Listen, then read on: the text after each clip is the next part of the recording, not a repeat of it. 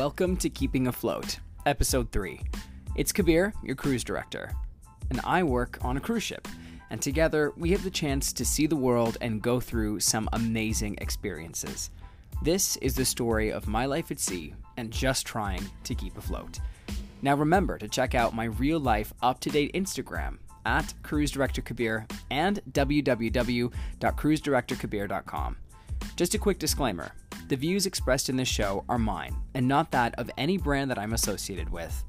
Also, the names of the characters in this story have been changed from their original ones.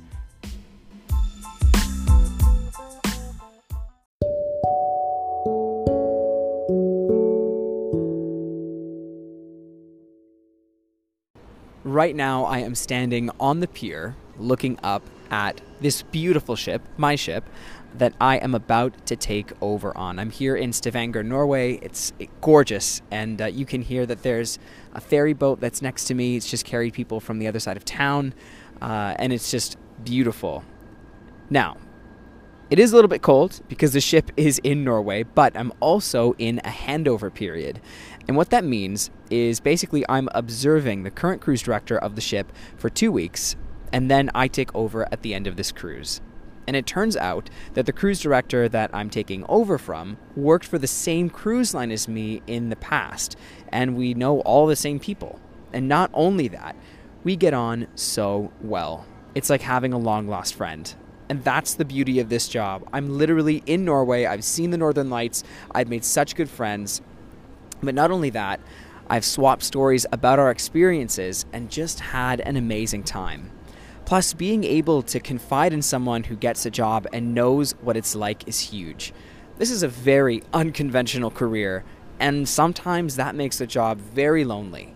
But 99% of the time, it's the best job in the world. Getting to lead a team, develop that team, and bring joy to people is incredible. And I know it's cheesy, but it's true. It's all about the relationships that you build. But you don't remember people for what they wear or what they look like you remember them for the way that they make you feel, which is the part of the story that we're at right now. So let's get to it.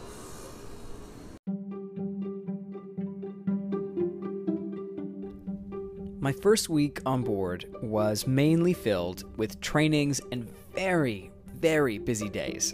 On top of that, it was weird waking up in total darkness because my cabin didn't have a window. It was an inside crew cabin and I'd never had an inside cabin before. Now it's funny, I always resisted it when my dad offered to give my brother and I an inside cabin, and we'd have our own room, and then my parents would have a balcony cabin. Now I was silly because I'd rather be in a balcony all the time. I couldn't even imagine being in an inside cabin. But then the four of us would be crammed in one cabin instead. Now, legally, we can't even put four crew members in a room anymore, so overall, that was just a very silly decision. Anyway, back to the story. I tried to avoid disturbing my roommate, and in doing that, I did make a few falls from the top bunk. Now, it is tradition on the ship that whoever comes to the room second is on the top bunk, just because it's more inconvenient. And I did fall down a couple times because I missed a rung on the ladder, and it backfired because he totally woke up when I hit the ground.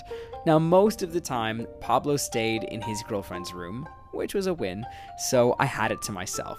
And as I said before, the first week is full of training sessions and just trying to get to know the job anyway. The trainings that I had to do are impossible to get out of, especially if you've never worked on a ship before.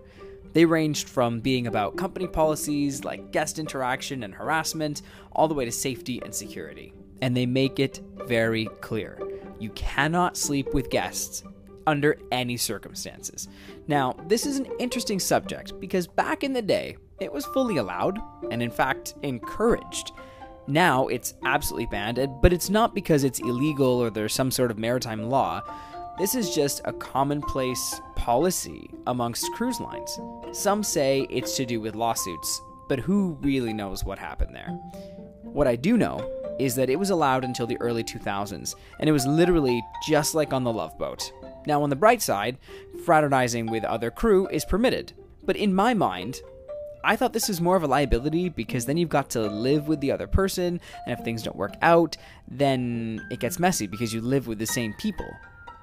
Anyway, there were safety trainings, uh, and those were actually really cool. And then there were trainings about security on board, like how to launch a lifeboat, life rafts, and such. And they were serious. This cruise line was very safety oriented. Now, they were also very, very clear about not throwing waste overboard and sustainability. It was draining to go through so many trainings in a series of three or four days, but in the end, I finished 99% of what I needed to do. Claire, the activity manager, was really good about making sure that I wasn't overwhelmed, and I had come to know that this was actually her final cruise before she went on holiday. And she'd be headed to another ship. That way, she could be with her husband, who was a cook on board, so I totally get it. But it was beautiful to see that. I loved working with her because she managed to give me a lot of time off that cruise just so I could get acclimated. Now, that also allowed me to get off the ship for the very first time on my own when we were in Grand Cayman.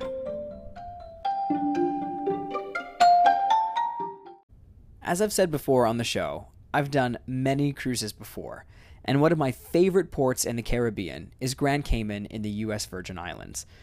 Now, I'd been there before, but never on my own. In fact, the last time that I was here was six weeks ago on the cruise with my family. And being there on my own was daunting.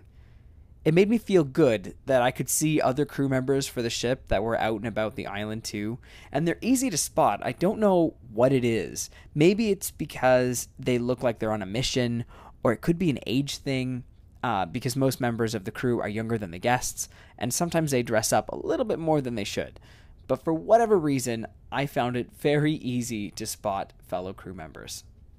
Now, I spoke to my friend, Angie, the one who's the cruise director and got me the job that I'm currently in.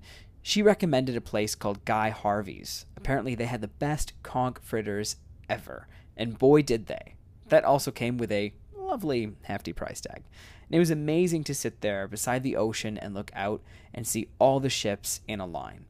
I just thought to myself how lucky I was in that moment to be there in Grand Cayman at this beautiful restaurant. But being crew means that after a big lunch and a drink, you don't just get to sleep it off and do whatever you want that evening. I had to head back on board and prepare for my very first 70s disco party.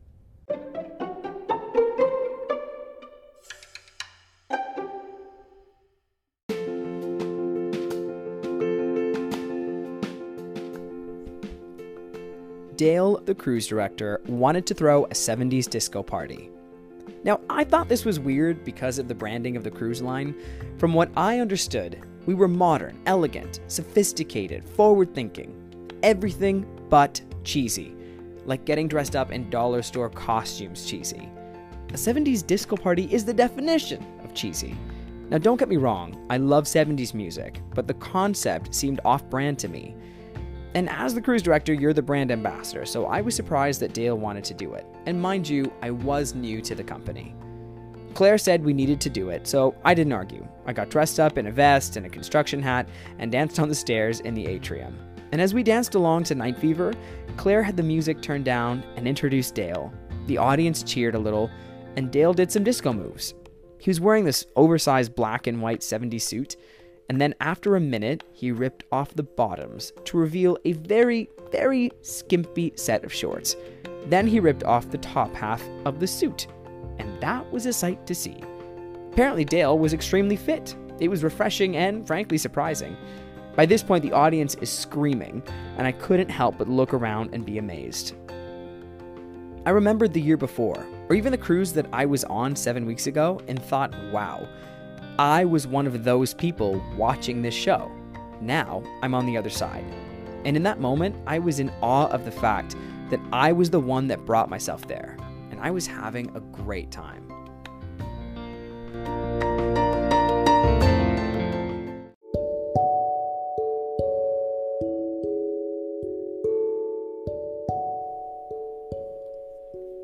The following night, was the Love and Marriage show. Now, this is a cruise ship staple.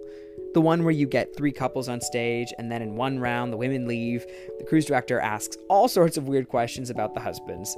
Then the husbands leave, and the cruise director asks all sorts of questions about the wives, and then they match up the answers. Now, I've seen a number of them, and they always end up being a huge laugh. In Dale's version, each partner had to do a series of challenges, and as a result, it was a full team operation. So Claire, Charlie, and I were all on the schedule for it. The show started, and Charlie looked like he was on the edge of his seat. He looked at me, fear in his eyes, and said, Listen to me, and it'll go off without a hitch. And I learned very quickly why he was worried. In one of the rounds, the husbands had to draw their wives to the best of their ability. Obviously, they were bad. Well, when the wives came back on stage, I had to help to bring the easels and the drawings on stage again. I messed up, and there was this 10 second delay with me bringing one of the easels out. And the look that Dale gave me was like there must have been fire coming out of his eyes. And at the end of the show, he stormed backstage, looked at me, and kind of half yelled slash talked, What was that? I was stunned, so I said, I'm sorry, it was my first time.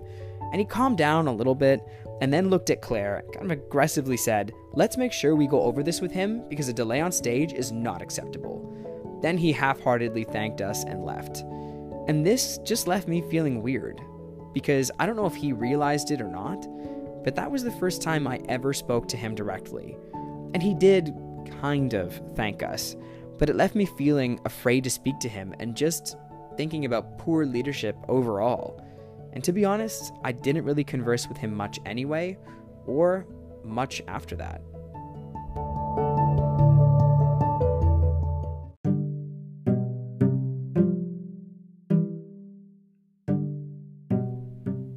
The time finally came to say bye to Claire. I waited at the gangway in Fort Lauderdale until it was time for her to go. And working with her was amazing, even if it was only for seven days. And I think a fair part of that was just simply having a familiar face to help guide me through that treacherous first week. The new activity manager, Mario, was already on board, according to Claire. And I wasn't scheduled to be working until later in the evening, but I went to go by the office just to say hi. Mario was five foot five, tall, thin, and from Mexico, and he had a slight accent when he said hi and shook my hand. And as far as first impressions go, he was really kind. We made small talk for a bit, and I decided to head ashore in Fort Lauderdale for the first time. And that evening, we jumped right in with new and updated schedules. Mario was a lot more of a presenter than Claire was. His accent made him endearing, and his persona was a lot more energetic. And that evening, after the welcome aboard shows were over, Mario, Charlie, and I headed to the ship's staff bar. I was still 20 at the time and couldn't drink, but Mario was quick to hand me a whiskey and a soda. I wasn't much of a drinker anyway, but had a sip just to be agreeable. Within about 30 minutes, Mario had three more drinks, and I couldn't believe how chatty he got to Charlie and I. And one thing he said astounded me. Apparently, Dale wanted to work with Mario rather than Claire, so Claire's contract was suddenly shortened to make way for Mario, hence his arrival. And I could tell there were definitely going to be changes from the relaxed style that I'd gotten used to with Claire. During my second cruise, I ended up becoming friends with a member of the spa team. And it turns out that on turnaround days, the spa needs models to demonstrate their treatments, like facials, massages, etc. And that way, guests who are on spa tours can see the treatments happening and hopefully sign up for some throughout the cruise. It's all marketing. And of course, I jumped at the chance to get a free facial. So there I am in the spa on the facial bed during turnaround day. Everything is going well, guests are coming in on tours, and suddenly I feel a vibration in my pocket, and it's my ship phone ringing. And I bet that it's Mario trying to get a hold of me. So I go to answer the call, and the facialist says, I really wouldn't do that if I were you. My manager is going to be so upset that you're interrupting the demo. I really didn't care at that point. At the end of the day, I was doing them a favor, and my manager was calling me, so of course I answered the call. And I was met with a very frustrated Mario yelling, asking where wristbands were for tonight's welcome aboard show. And every time he did that and spoke that way on the phone, my heart raced. Genuinely. I thought it was the end of the world. But luckily this time, he found them and hung up in the middle of him yelling. The facialist just calmly said, Don't look up. She's staring us down. Well, when someone says don't look up, you're going to look up. And I locked eyes with a middle aged Indian woman with a black eyeliner, and she looked furious and fabulous, like some sort of fashionista. Equally as terrifying. Clearly, I had stepped in it, but all I did was lay back and continue the facial demo. I just made a mental note. That woman is scary. Never speak to her ever.